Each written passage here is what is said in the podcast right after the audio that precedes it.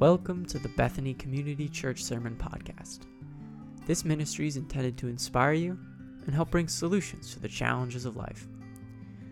Today's message is titled Power, and it is part of the Open to the Spirit sermon series. For more information about other ministries here at Bethany Community Church, check us out at our website at bccma.org, or you can always send us an email at office at bccma.org. And now, here's Pastor Phil McCutcheon. Yeah. Well, uh, we got a great service today, as you can see, and, and uh, God has really been good to us as a church and, and us as individuals. Um, I want to thank you all. Many of so many of you participated in the Reveal survey, and um, I I, uh, I, actually did it myself. And uh, uh, after last Sunday or Sunday before last, uh, by the way, I hope you're not bitter that you had to get out of your pajamas and go to church today. but that was fun, wasn't it? You know, what, what I really enjoyed uh, more than anything was it, having everybody talking to each other. It was like, I wish we could do that on Sunday morning, but it would be very confusing. Some of you do. You're texting each other the middle service. but, uh, uh, you know, uh, I, I, I went into, to do the survey and I, I was thinking, oh, it's going to be it's going to be clunky and sometimes uh, Willow Creek they're not the best at their interfaces and I was all grouchy and it was so easy to do. So if you haven't done it because you're like, oh, I don't do like digital stuff well, and why can't they just give me a piece of paper? And, and uh, the reason is it's so hard to accumulate, amass the data, and by doing it this way, they do all the formulas for us. See, so if we do it by paper, it just not doesn't work. So uh, if you're one of those kind of holdouts, you're a, a, a, late adopter. You know, you're not an early adopter of new ideas. You're a late adopter, and you haven't done it. I would just love if you'd go out to the uh, uh, lounge there today in the middle of the gym and do the survey. It only takes took me about 10 minutes. Uh, some people, I guess, are more thoughtful than I am. It took them 20. So, but I, just not that thoughtful, I guess. So, I just did it in 10. And, uh, but it's really great question. It's going to help us as a church because we want to get better at what we do. We want to serve you better. We want to give you an opportunity to serve better. And uh, really make sure we're not just being glorified social, uh, social directors, social activity directors, but that we're really moving you toward Christ likeness. And we're really moving you toward being more involved in the kingdom of God because that's, you're going to spend eternity not in with the matters of this kingdom, eternity is going to be spent with matters of the eternal kingdom. And so you're going to spend just a little speck of your life, and you know, it's an, an infinitesimal part of your life in this life, and then most of it you're going to spend in eternity. And eternity, you're not going to be floating around in a cloud playing a harp. You're going to be, you're going to be engaged. It's going to be wonderful, and it's going to be awesome. We're going to get a new heaven and a new earth, and so that's what we're preparing for. So please help us do that today. Okay, I want to get into the message and uh, looking, uh, well, we'll look at some scripture in a minute, but first, I just want to say that um, what I think what led me to this series, because I read the book Open to the Spirit uh, by uh, Scot McKnight, and that impacted me, but really more than anything else, it was the very, very these are very difficult times to be a communicator uh, of truth. Every, every single week, I have to try to think through almost everything I'm going to say and think about how are you going to take that? Is that going to sound too political? Is that going to sound too this? Is that going to be and you just don't it's not that it's not that you're it's not that you don't want to tell the truth and it's not that you or just don't want to never ever offend anybody but these days there's so many hornets nests that you can hit and you spend your whole week answering emails and talking to people, and you, you didn't even, maybe you didn't even mean it that way, because we're, we're just in a weird time. And, and, and, and here's, here's the difference that I see for me and, and for us who lead churches. We've always had, and I don't think this is necessarily a good thing, but we've always had leaders that we could look to. Eh, for the past 30 years of my life, there's always been somebody. It was uh, Rick Warren, uh, Purpose Driven Church. I, I, can do that. Bill Hybels and Seeker Friendly Church, and uh, different, different leaders that we could, we, could, uh, we could sort of look to. Uh, before that, there was what they call the charismatic movement, and there were a whole group of leaders in the charismatic movement. And, but you know, right now, I, I don't know who I, I would look to to say, that's the elder of the church. That's the great apostle that I can look to. And it, it occurred to me about a year ago, I felt like one day the Lord said to me, How about the Holy Spirit? How about start seeking the Holy Spirit for, for your church? Because I'll, I'll, admit, I would, maybe I was lazy. Uh, at times I would, ah, Hybels put this thing together. That'll work for my church. We'll, we'll put Bethany Community Church on it instead of Willow Creek or instead of, uh, instead of Saddleback, and it'll work fine. And, and it did. I mean, we, we, we, we saw some great results with those things. But we're in a, we're in a time, I, you know what I think? This is my theory that God's got us right where He wants us. I think God's got the church and God's got people right where He wants us, where we're going to come back and say, uh oh, we have to be led by the Spirit. We don't know what to say, what message to send. I don't know if I want to talk about this this Sunday because this group will be upset and that group will be. What if we, what if we get the mind of the Spirit? And that, so that's, I, I, and, and, and I'm, I'm so excited. I hate to quit the series today. I don't want to stop it. I really want to preach on the Spirit for the rest of the year because the Holy Spirit's been so neglected. I realize that. I just realized that I have neglected the Holy Spirit. You know, I've, and I don't mean neglecting Pentecostal style worship. That's not what I'm talking about at all. And, and, and I like Pentecostal style worship. I'm not knocking it. But I'm not talking about neglecting a style of worship or things that used to happen in our service. And I'm going to talk about that later in the sermon. I'm talking about neglecting the Holy Spirit, the person who wants to lead and guide and speak to us and, and, and, and has a plan for Bethany Community Church that's unique to us. The plan he has for our church. And maybe he doesn't have it for another, another church in the world. That's okay. My, my, so my recommitment is that there is a, there's a third baptism. There's a baptism in water. Also, there's the baptism into Christ, the Bible talks about. And there's a spirit baptism when we become open to the Spirit. So I can lay a lot of speculative dogmatisms aside even about the Holy Spirit. But I can't lay aside the idea that we need to engage with the Spirit in particular. Let me, here's the words of one author that really uh, resonated with me. He said, We see a body of men, not only apostles, but all the first disciples, men and women, just like ourselves and, and that's a really important point right there. Sometimes we think the, the 120 who went to the upper room in Acts chapter 2 were a bunch of seminary guys and a bunch of a, a room full of pastors, but it wasn't.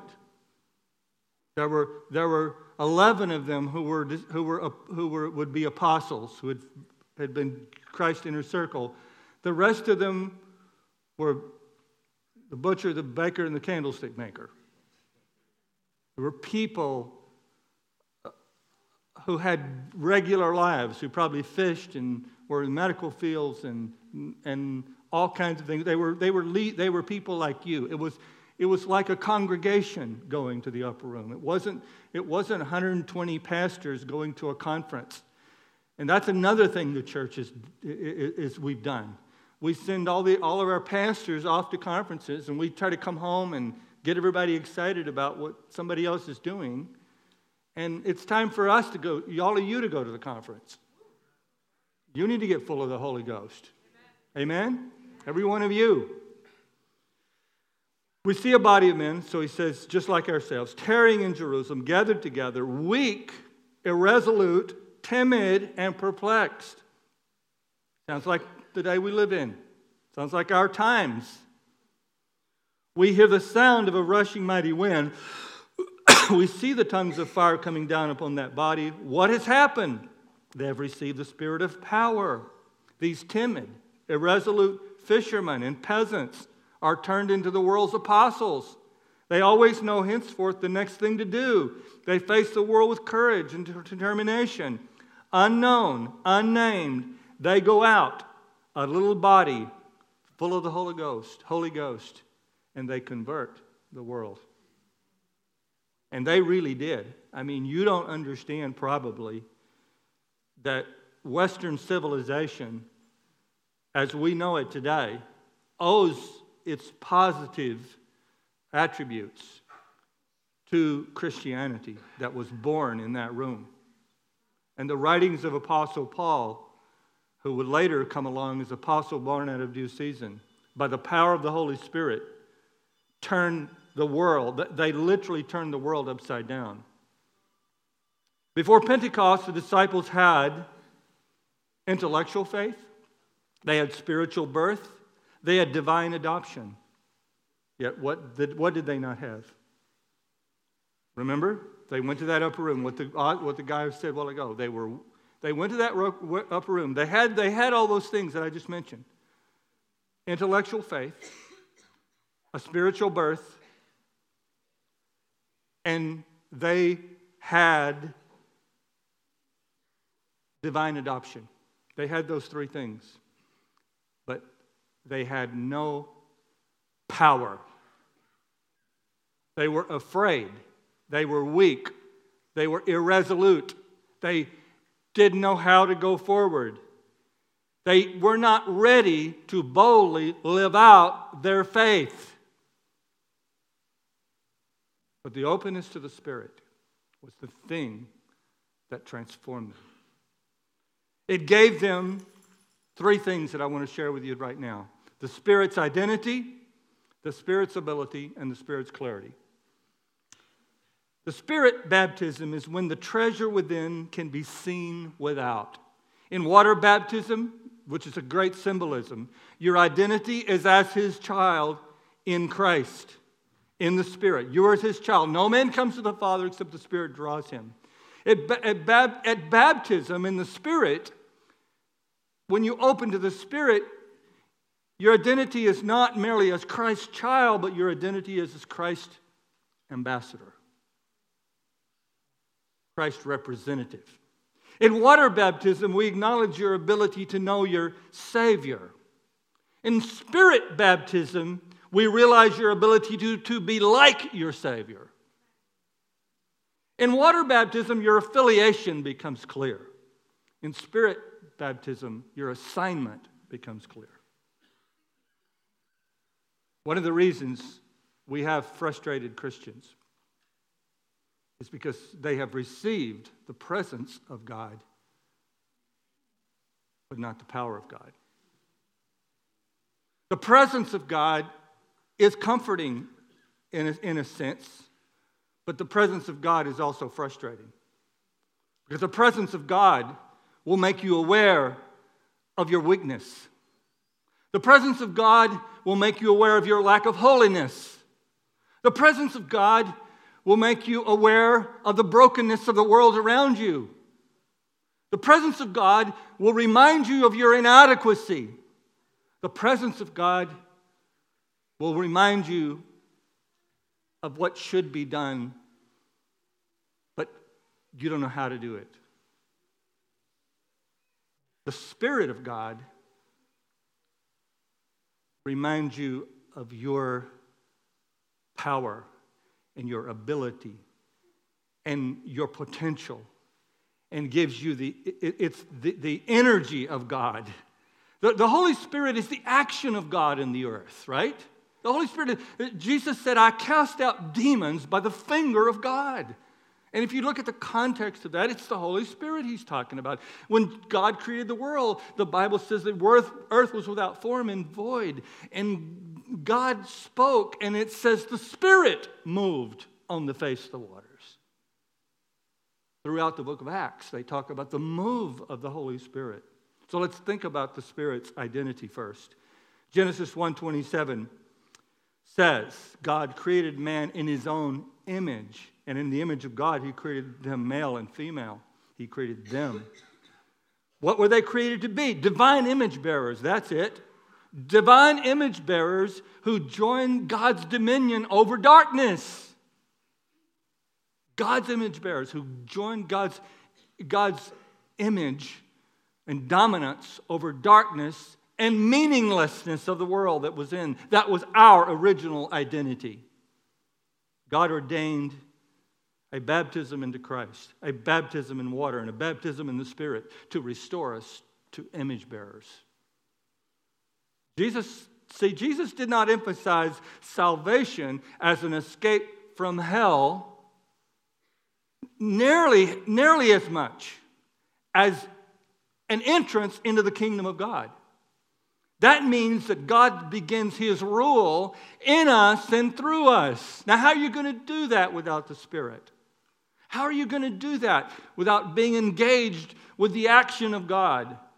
See, when we're saved, we become his child, but when we become open to the Spirit, and, and that's the phrase I want you to, to, to take home with you today is open to the Spirit. Because that's the decision I want to call for at the end of the service today. That you will, that many of you will come forward and be prayed for. And what we're going to pray for is that you will become open to the Spirit. That's your decision today. When we're saved, we become his child. When we become open to the Spirit, we become his emissaries, his representatives, his messengers. We become his ears, his mouth, his hands, his feet, his ambassadors. At salvation, we need him. When we become open to the Spirit, he chooses to need us. You want to be used of God? I know you do. You want to be, you know you're called to be something more than you are. I used to define a spirit filled church as one that had a lot of manifestations on Sunday. Now I define a spirit filled church as one, as one that has a lot of missionaries on Monday.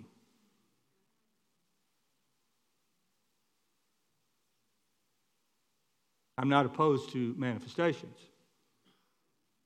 We, I believe there's a manifestation of the Spirit happening at this moment. Manifestation of Spirit is a word of faith, a word of wisdom, a word of revelation, those things are happening. They may not be happening in the style that you saw if you grew up, if you grew up like some of you did, and I did, in a Pentecostal or a charismatic church. Styles change, the way we do things change.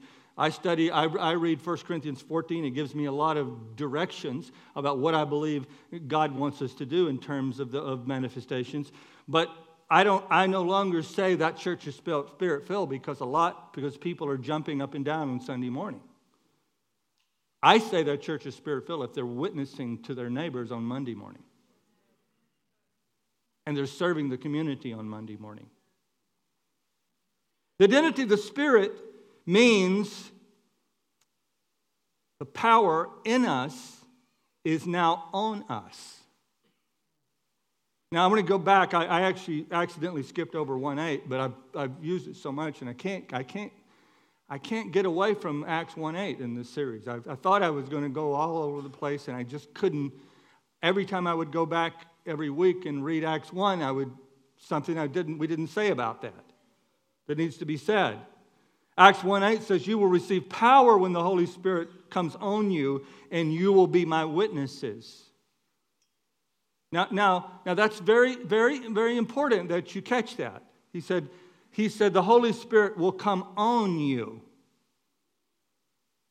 Uh, if you go back and you read in the Gospels, there's a place where Jesus said to his disciples one or the Bible said, the writer said, that Jesus breathed on them and said, Receive the Holy Spirit.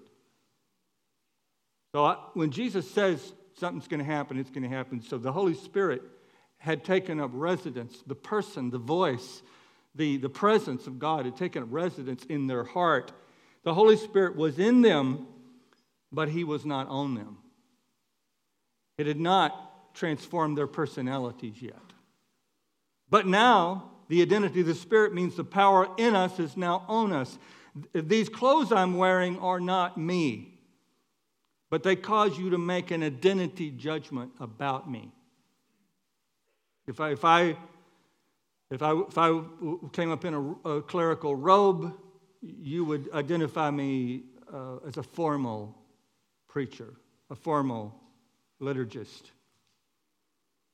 Uh, if I came up in in skinny jeans, you would label me an idiot because I'm 63 years old. These are slim fit, but they're not skinny jeans. If, if I came and appeared that I didn't even bother to shower or, or put any gel in my hair, and I just had a ripped t shirt, you would label me sloppy, lazy. If I'm going to be a credible image bearer of Jesus, I need to have something on me that's not of me. I need to have something on me that's not of me. Jacob's mother put goat's hair on her son when he went in to deceive his father, to deceive him into thinking he was his brother Esau. God, and this is so important, God puts the Holy Spirit on us so we, we because he knows we need to lose something of our personality. We need to lose. Turn to your neighbor and say, lose. We all need to lose something of our personality and have it replaced with the personality of Jesus.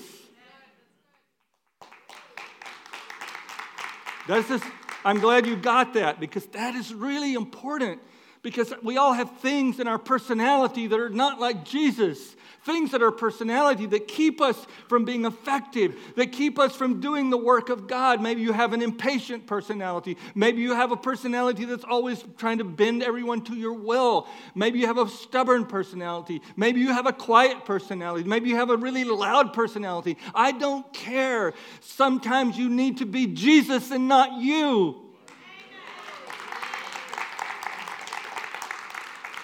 And some of us will resist the Spirit because of this, because the Spirit will often strive against my personality. I could tell you a bunch of stories about that, but I don't feel I have the time today. It is said of Jesus when he returned after 40 days of temptation, Jesus returned to Galilee in the power of the Spirit. Now, the Spirit had descended on him when he was baptized in water. But he didn't have the power of the Spirit when he went to the wilderness of temptation. It was in the wilderness of temptation that he discovered the power of the Spirit and he returned in the power of the Spirit. Then in Luke 4 18, it reads, The Spirit of the Lord is on me. Now, if Jesus needed something on him that was not of him, how much more do I? If Jesus had to say, the Spirit of the Lord is upon me. That's, that's, that, that's what's causing me to do what I do right now. The Spirit of the Lord is on me because He has anointed me to preach the gospel to the poor. Notice the transformational dimension of the gospel is evidenced by the power of the Holy Spirit. I'm afraid we've tried to get the, the salvation prayer to do what it was never designed to do. And we've neglected to pray the Holy Spirit prayer. We've neglected to say, Holy Spirit, come on me. Holy Spirit, I'm open to you. Holy Spirit, I surrender to you. The Holy Spirit surrender is the surrender that transforms us from the people that we used to be. And I talked to last week about Simon Peter, I believe it was last week, Simon Peter's cowardice, fear, unless he was with Jesus. Was he with Jesus? He was bold, blurting things out, cutting people's ears off when he was with Jesus. He was a terror. He, was, he, was, he would take on the whole Roman army. With, he was with Jesus. When Jesus was gone, he couldn't even admit that he knew him. But when the Holy Spirit came, he acted like he was with Jesus. Something got on him.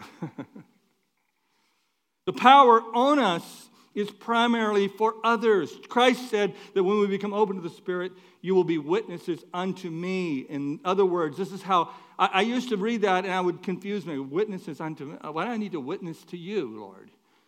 I don't need to witness to you because witnessing to me was just an act of going up to someone and saying, Would you like to receive Jesus Christ, your personal Savior?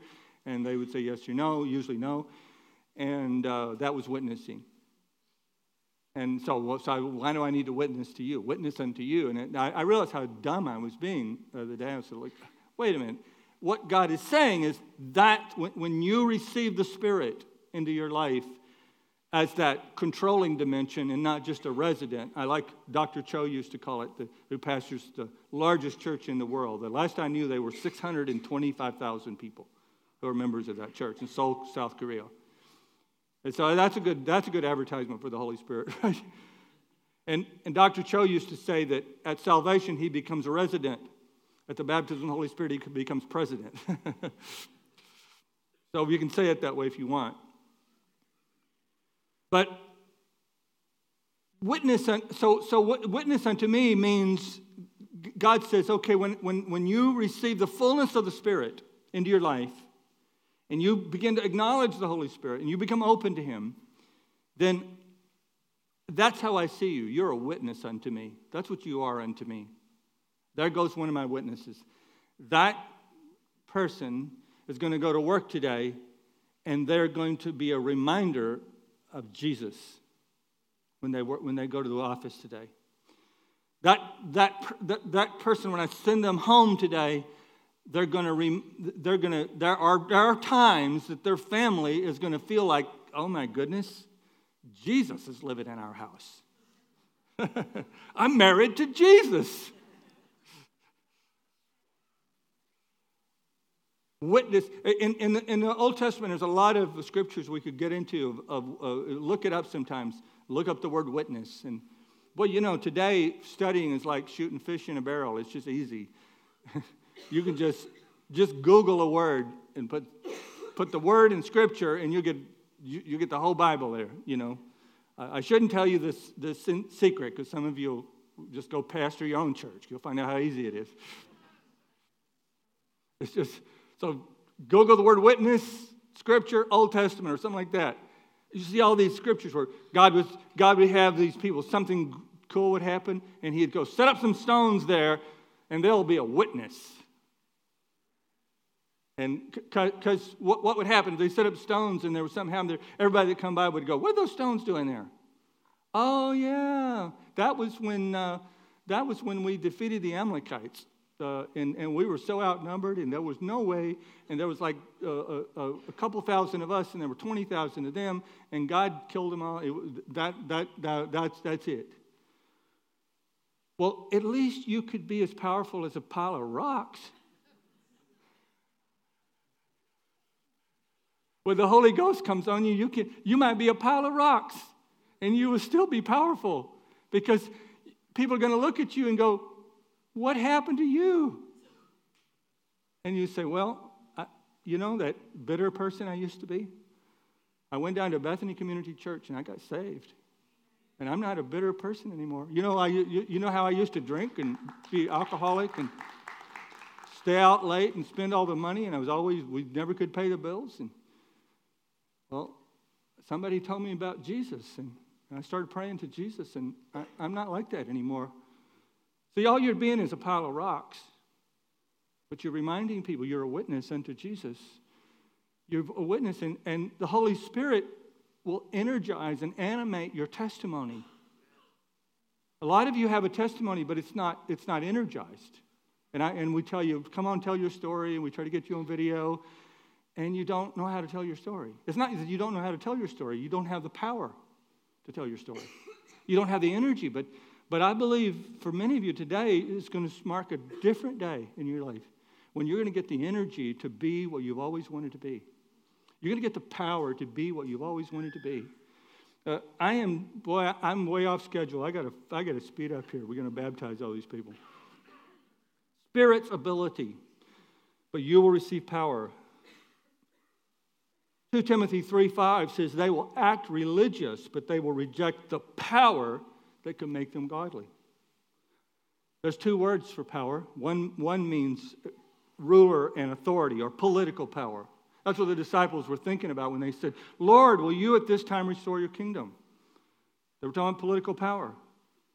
And I'm telling you, the battle we're in today is not going to be won by political power. Political, the political game is not where it's at. I'm not, I'm not against politics or you being involved in politics. But, but, but, but the, the need of humankind and the need of the people that are going to come to this church, that their need is not political. Some of them think it is, but it's not political. That's why, that's why the Lord didn't play that game. Now, he, he, he said, There's going to come a time I am going to restore the kingdom. I am going to restore a political kingdom. But that's not what human, humankind needs. The other word for power means ability, strength, or force. Ability, strength, or force. It, it, we, we, we're reminded of this in Exodus chapter 31 when uh, a, a, uh, a guy there was called to create the fixtures for the temple. And the, and, and, the, and the Bible says in Exodus 31 3, I have filled him with the Spirit of God in wisdom, understanding, and knowledge, and in all manner of workmanship.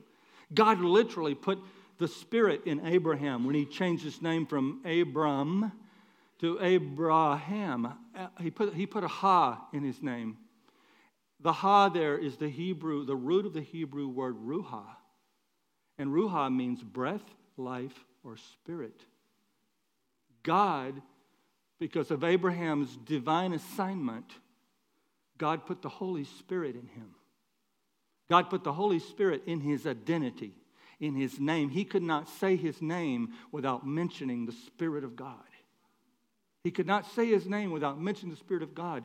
And because of it, he, he, he went where he did not know where he was going, but he was led and he became the father of a great nation when he was 99 years of age. I'm not saying the Holy Spirit will help your love life, but who knows? intangibles. We talk about intangibles. Tom Brady uh, is un, un, un, uh, you know, uh, undoubtedly one of the greatest, the greatest, perhaps, to ever uh, play. I think if he wins another Super Bowl, they'll just be, he'll pass Michael Jordan as being the greatest athlete of all time. And what's interesting about Brady is he's not the most athletically gifted. Really mediocre or, or less as far as just athletic talent. But what he's got and, and, and, and he makes a, a, a fair amount of mistakes. But he's got an intangible. Something happens to him in the fourth quarter. Something happens to that dude in the fourth quarter, man. It's just like, I told well, uh, Steve Johnson and I were watching the game, and I said, you know, it looked like they're dominating the first half. I said, they won't, it won't be comfortable in the end. Don't even think about it.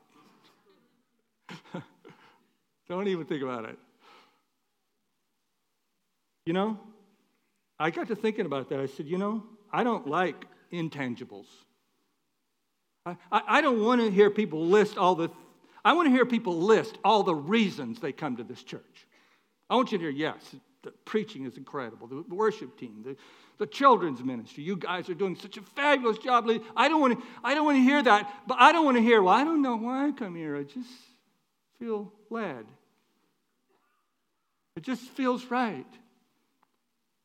But I, I remember one of the great families that became part of our church in Westfield early in my ministry, the Jim family, Richard and Barbara Jim. And I remember when they came to church. And sometime later, they accepted Christ and they became great members. Sometime later, I was asking Rick, what, why what, what was it when you came? And I, I just knew he was going to say that the sermon. he said, Well, you know, Phil, I really couldn't understand what in the world you were talking about. He said it was something about the spirit of that place. And, and as I studied and prayed this week, it felt like God said, That's what I want for your church. I want the spirit to be preeminent.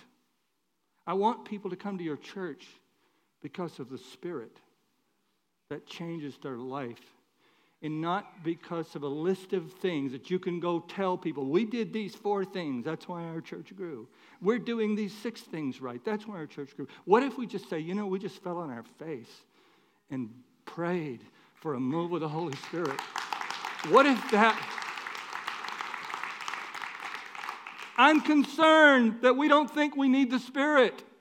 I'm just concerned that we think we can strategize our way to what God wants. And it's never been true in history. It, it's, it's like a, It's like a fine automobile that has a great engine, all the bells and whistles, a great chassis, a great steering system, all the latest gadgets that you know, that let you know when, when you're getting too close to somebody, and all of this stuff, and all this uh, artificial intelligence that they're putting into our cars. It's got everything, and it's got the highest octane gas that you could possibly put in it. That car is useless without a spark.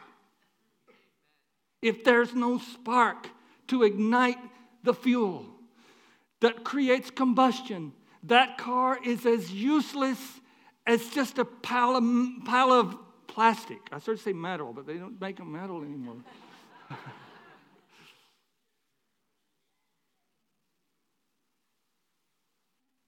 we need the Holy Ghost.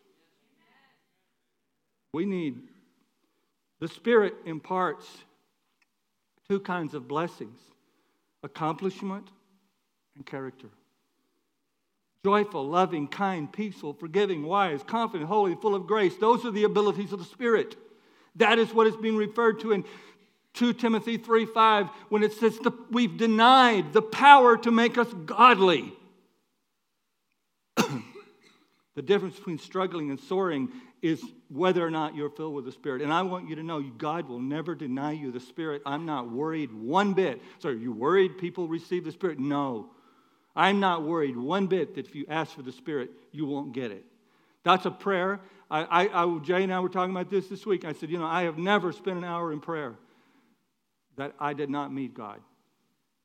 I've never, I've never gotten alone and shut the doors and prayed for one hour and not felt different and better and about everything in my life. The Spirit is the difference. You may have heard of the name Dwight L. Moody. Uh, you may have seen a plaque. This plaque here is in Boston. It says Christian evangelist, friend of man, founder of the Northfield Schools, was converted to God in a shoe store on this site, April 21st, 1855. And I, to save my life, I can't remember. It's Court Street, I believe. Court Street in Boston. And uh, Dwight L. Moody is from Northfield, and he, uh, when he was uh, a young man, his uncle uh, gave him a job working in a shoe store in Boston. But one condition is he, he had to attend he had to attend the Mount Vernon Congregational Church. And he went there. A Sunday school teacher convinced him that God loved him. And Moody started, became a Christian, and, and they were so doubting of his salvation. In those days, they, they, they were ju- judgy, I guess. They, they so doubted his salvation, they wouldn't even let him be a member for the first year. And after a year, they finally let him become a member. And he started teaching a Sunday school class. And he was so passionate and so hardworking and so loved God. I mean, he just, he, he was amazing. He eventually grew a Sunday school class to 650. Uh, you can see if you drive to Northfield today, some of you know Mount Hermon Preparatory School. Dwight Moody built that. But he ran into an impasse as he began to be invited to speak at different places. He, he ran into a place where he was frustrated with his mediocrity and his inability to reach a group of people and, and all of that. And, and he met two ladies who knew about the Holy Spirit. And they told him, You need the Holy Spirit. And so they taught him, these two older ladies taught him about the Holy Spirit. And he began to ask God for the Holy Spirit. And, and it, one day, one day, while he was walking up Wall Street in New York City, all of a sudden he was so overcome by the Spirit that he had to get a room. And he stayed for hours in that room, and he was overcome with such joy and elation in the presence of God that he had to ask God to stop. He went there from an invitation to preach in London, and, and instead of dozens coming for salvation, hundreds came forward for salvation. He ended up preaching to crowds of 20 and 30,000 people. And he said, I was never the same. And it's his words, I was never the same after that day. I was baptized in the Spirit. Moody Bible Institute, named after him, claims that he was the greatest evangelist of the 19th century.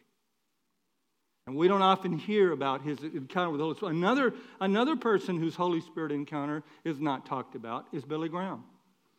Billy Graham was a young preacher, uh, went to school in Tampa, Florida, young preacher, zealous, had a pretty good communication gift, but again, he was mediocre. He happened to be in England one time and he heard a guy named Stephen Olford. You haven't heard of Stephen Olford, but people that insider people inside, deep, deep inside the church, know Stephen Olford because Stephen Olford was a prince of preachers and a, a teacher of preachers. And uh, he heard Stephen Olford teach on the Holy Spirit. And Billy Graham went up to him afterwards and said, I have to know more about the Holy Spirit. I need that. And they began to talk. He went to Stephen Olford's home and they, they talked and prayed for a day then they went into a second day, and in the words of Stephen Olford, on the second day, all heaven broke loose in that dreary little room, and Billy Graham's preaching was never the same. His preaching was never the same because of the ability of the Holy Spirit. Now, you're not, I, I need some contemporary stories, but we've neglected the Holy Spirit for so many years that I don't have any. But I'm going to get some stories. Give me a few months, and I'm going to have some stories of you. You, you, you, you, might not go preach to thousands of people. We're in a different era. We're not in the era of Billy Graham. We're not in the era of Dwight L. Moody. We're no longer in the era of, of mass evangelism. We're no longer in the area of, of stadiums being filled with people hearing the gospel. But, we're, we're, but, but the Holy Spirit is always in the era of, of energizing people to do God's work. We, we, we're always in the era, and I'm, I am excited to figure out how is God going to do it in the 21st century.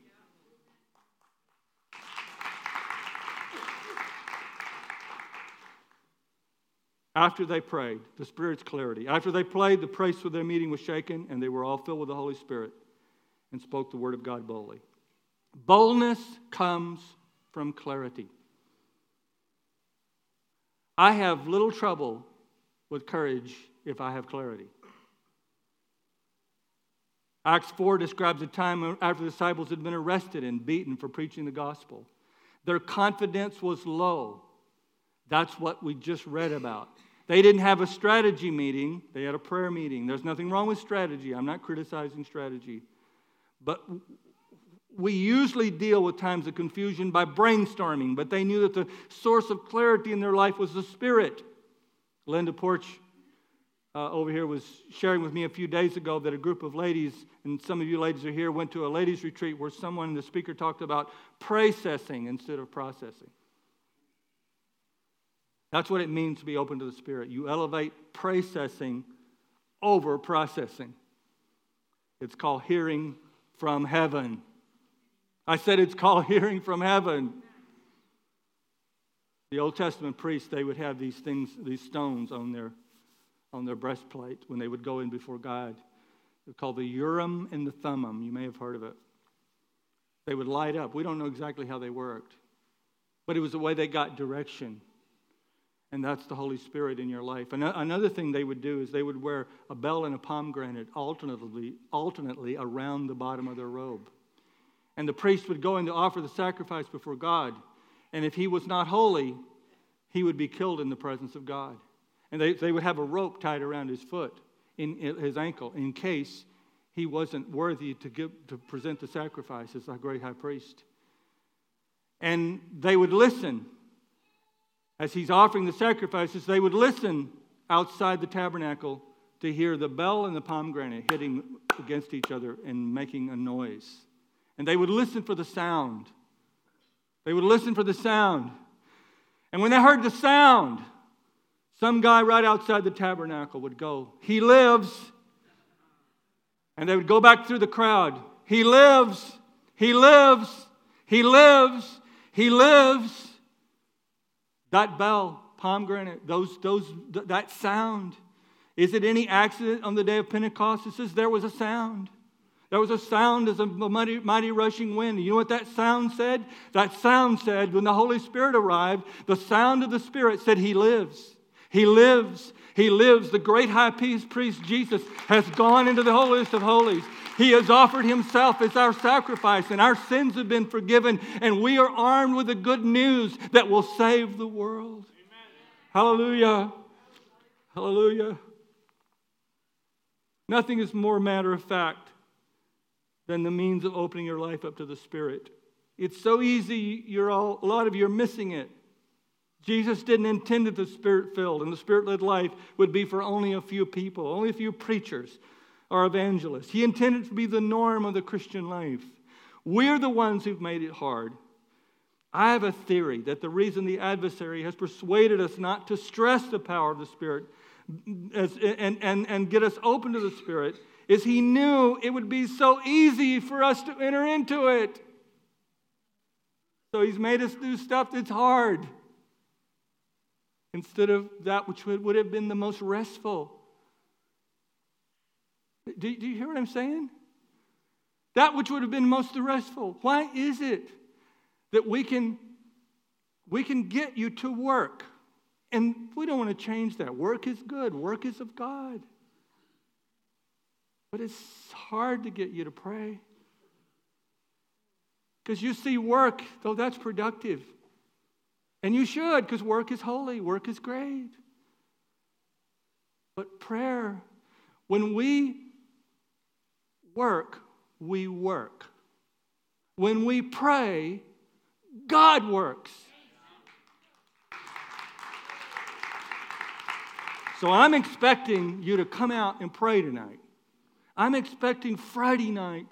I'm expecting that this church will be filled on Friday night. I'm expecting that all of you will be back Friday night for the most incredible worship service that we have ever had. It's going to be family night, church family, not family like in your kids. You bring your kids, yes, but, but not that kind of family. It's church family night. We're going to, we're going to, we're going to, we might misbehave Friday night, okay? because we're going to invite the family. We're not going to invite the, the unsaved and the, and the un, out, unchurched. We're not going to invite them Friday night. You say, well, that's rude. Well, they didn't get invited to the upper room. They, they, they, they didn't get invited to the upper room. The, the insiders got invited to the upper room. Friday night's insiders night at Bethany. All right? We're going to believe for a move of the Spirit. How's it work? Luke 11, verse 11. Which of you fathers, if your son asks for a fish, will you give him a snake instead? Or if he asks for an egg, will you give him a scorpion? If you then, though you are evil, know how to give good gifts to your children, how much more will your Father in heaven give the Holy Spirit to those who ask him? That's all. That's the only way I know how to do it. To say, Holy Spirit, come into my life. Holy Spirit, come in your fullness. However you want to word it, he understands. We're going to get ready to move into water baptism. After baptism, I'm going to invite everybody forward who says, I want to be open to the Spirit. And we're just going to pray for you as we close uh, in closing our service today. But right now, we're really excited about following the Lord in water baptism. So, Pastor's going to go uh, get ready. But um, for those that don't know what we're about to do, um, we are going to be um, doing really one of the, like I said before, one of the great honors of um, the Christian faith, which is really baptizing people. And we're super excited. We got, uh, I think, seven or six or seven people today that are going to be baptized. So here's what I encourage you guys to do as people are being baptized. Um, you know, feel free to clap. Feel free to fill this place with some excitement and joy because we want to let them know, like, we really appreciate it. Um, If you've never been to a baptism service like this, if you've never um, seen how we do it, we, we, we're full immersion baptism.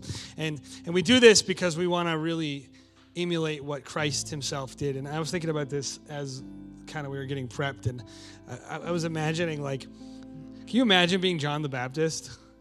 And Jesus Christ walks up to you, he's like, Will you baptize me? Like, John was like, No. uh, no. and Jesus is like, no, I have to do it. I have to be obedient and do this. And like, what a savior we have to show the humility. Like, uh, like how many we we can't even like give people compliments at our jobs if if we feel insecure around them. And Jesus is willing to go up and just participate in in baptism and really humble himself. And so they, we believe, you know, not only are we emulating Jesus by doing this, um, because you know Jesus did it, so we should do it too. Um, but we're telling the world something. We're telling them, I want to be like Jesus. Jesus did this. I want to, and like, it really represents not just what we're doing in that pool, but what we want to be doing outside. And I think Pastor's message was so poignant when it comes to um, this kind of thing that happens. It's not just a symbol uh, that we're showing you, it's not just a really um, inspiring ceremony, um, but it's supposed to be something that shows the type of life that we live outside of the pool. And so, you know, if you've been baptized, here's what I would love you to get out of this. I'd love you to remember that choice. Think about it, really, and, and apply a message like we heard today into that moment, which is, you know, not only was I baptized there, but I'm continually being baptized in the Spirit. And I, this represents being made new, but we have the opportunity to be made new every day through the baptism of the Spirit. And so we're super excited. Um, and we cannot wait. So, like I said, we're going to invite these people forward. We're going to watch a little video of everybody just hearing their little testimony. And, um, and I just want to give a video and photo guys super credit today. They whipped this up at around 9.20. And so they did all this today.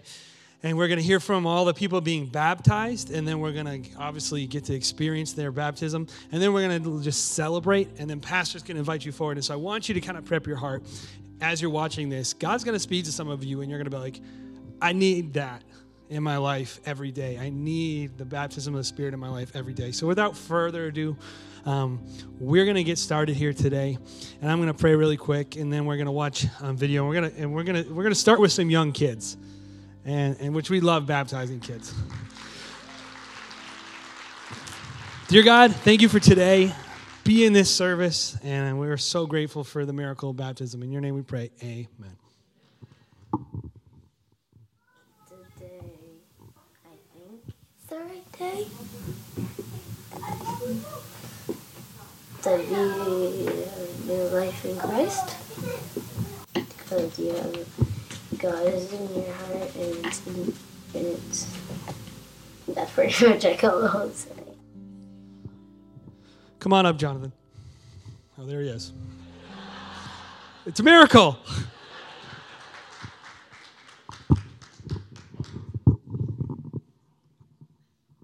Jonathan, based on your belief in the Lord Jesus Christ and your acceptance of him as your personal Savior and Lord, I now baptize you in the name of the Father, the Son, and the Holy Ghost.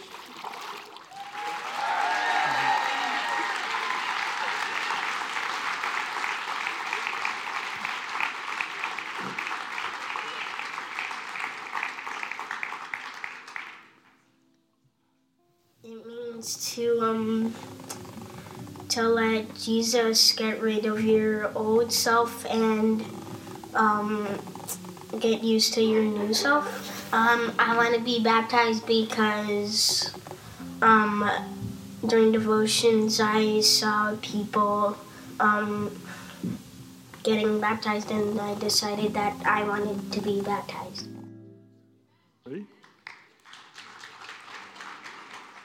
Mikey, based on your belief in the Lord Jesus Christ and your acceptance of Him as your personal Savior and Lord, I now baptize you in the name of the Father, the Son, and the Holy Ghost.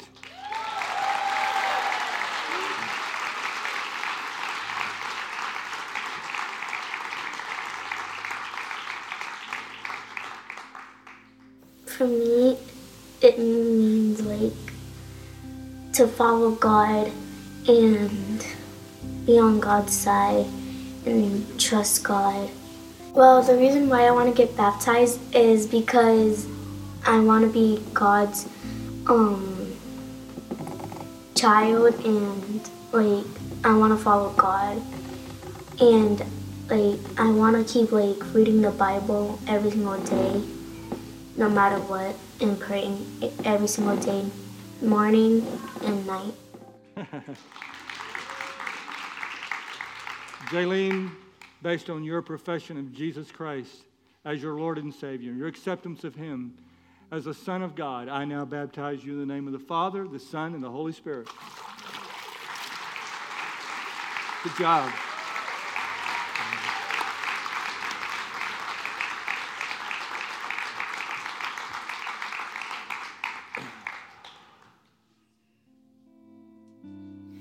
To me, being made new means that I'm getting saved by God and I want to show God my faith.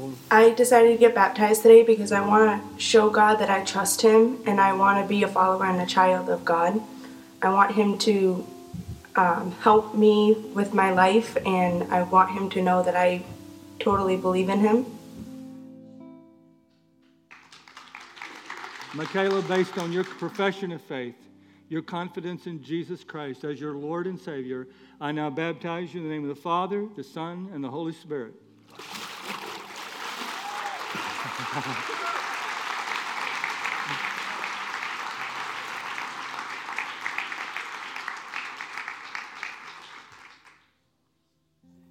having a personal relationship with God and choosing to follow His directions instead of following the crowd.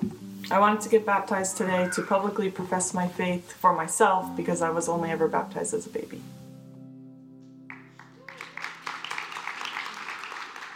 Megan, based on your profession of faith your confession that Jesus Christ is your Lord and Savior, I now baptize you in the name of the Father, the Son, and the Holy Spirit. Good job.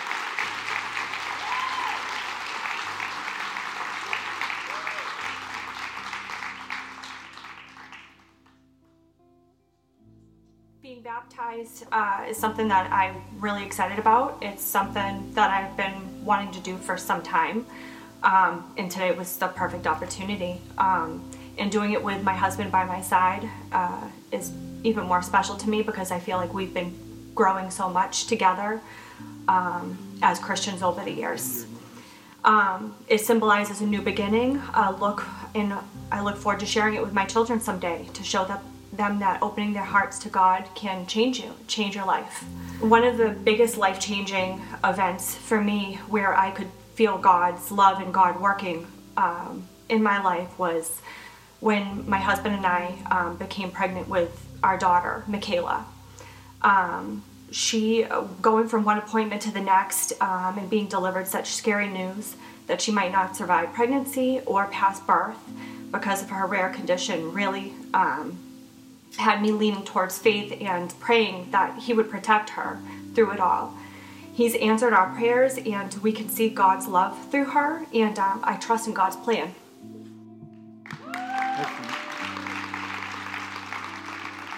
Emily, based on your profession of faith, your confidence in the Lord Jesus Christ as your personal Savior and Lord, I now baptize you in the name of the Father, the Son, and the Holy Spirit.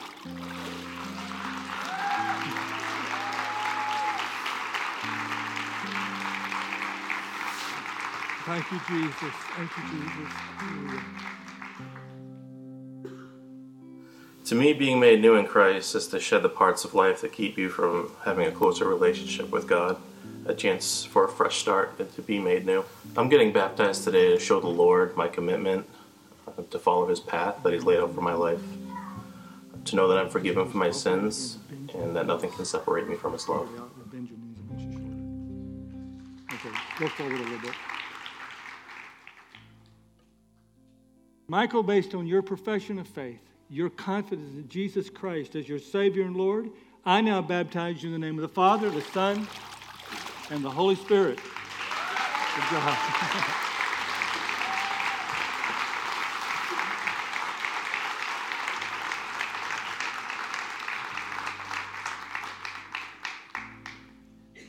I think you can see what a beautiful illustration of what it is to yield to God.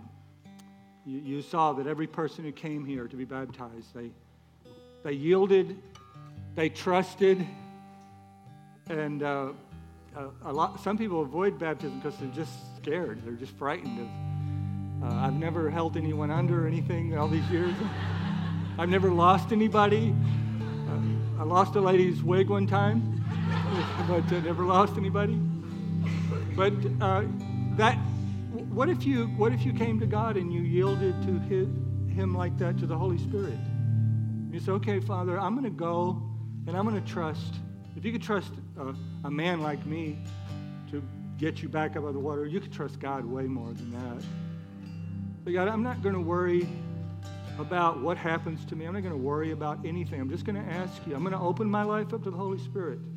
And I'm going to begin a new walk today. Just like I started a walk with Christ, I want to begin a walk with the Holy Spirit. You haven't changed religions, you haven't changed gods. It's a deeper, deeper uh, path into God. As we said a couple of weeks ago, it's, they play a different role. It's like uh, water is uh, water is liquid, ice and steam. It's, the, it's all water. And the Holy Spirit is a different dimension of God. And I'm going to invite you in just a few seconds. I'm going to ask you to stand up, and everybody who says, I want to enter the fullness of the Spirit for my life, I want to invite the Holy Spirit. I want to invite that engagement. And maybe some of you who used to just, the thing about the, the thing about Spirit is not a one time thing. You don't have to get saved every week, but you got to get filled with the Spirit often. You know why? Because you leak. That's why. The, the word in Ephesians 5.18 where it says be filled with the Spirit, actually the actual words there are to keep on being filled. So you're not doing something today. Well, I'm going to do this and get this over with like, like you join, you know, you got your Eagle Scout thing and you're an Eagle Scout now. No, you're, you're beginning a journey of life in the Spirit. And you have a church community. It's so important, it, it, this life in the Spirit that you stay involved in the church community is so important. But I just want to invite you now. Now, let's all stand.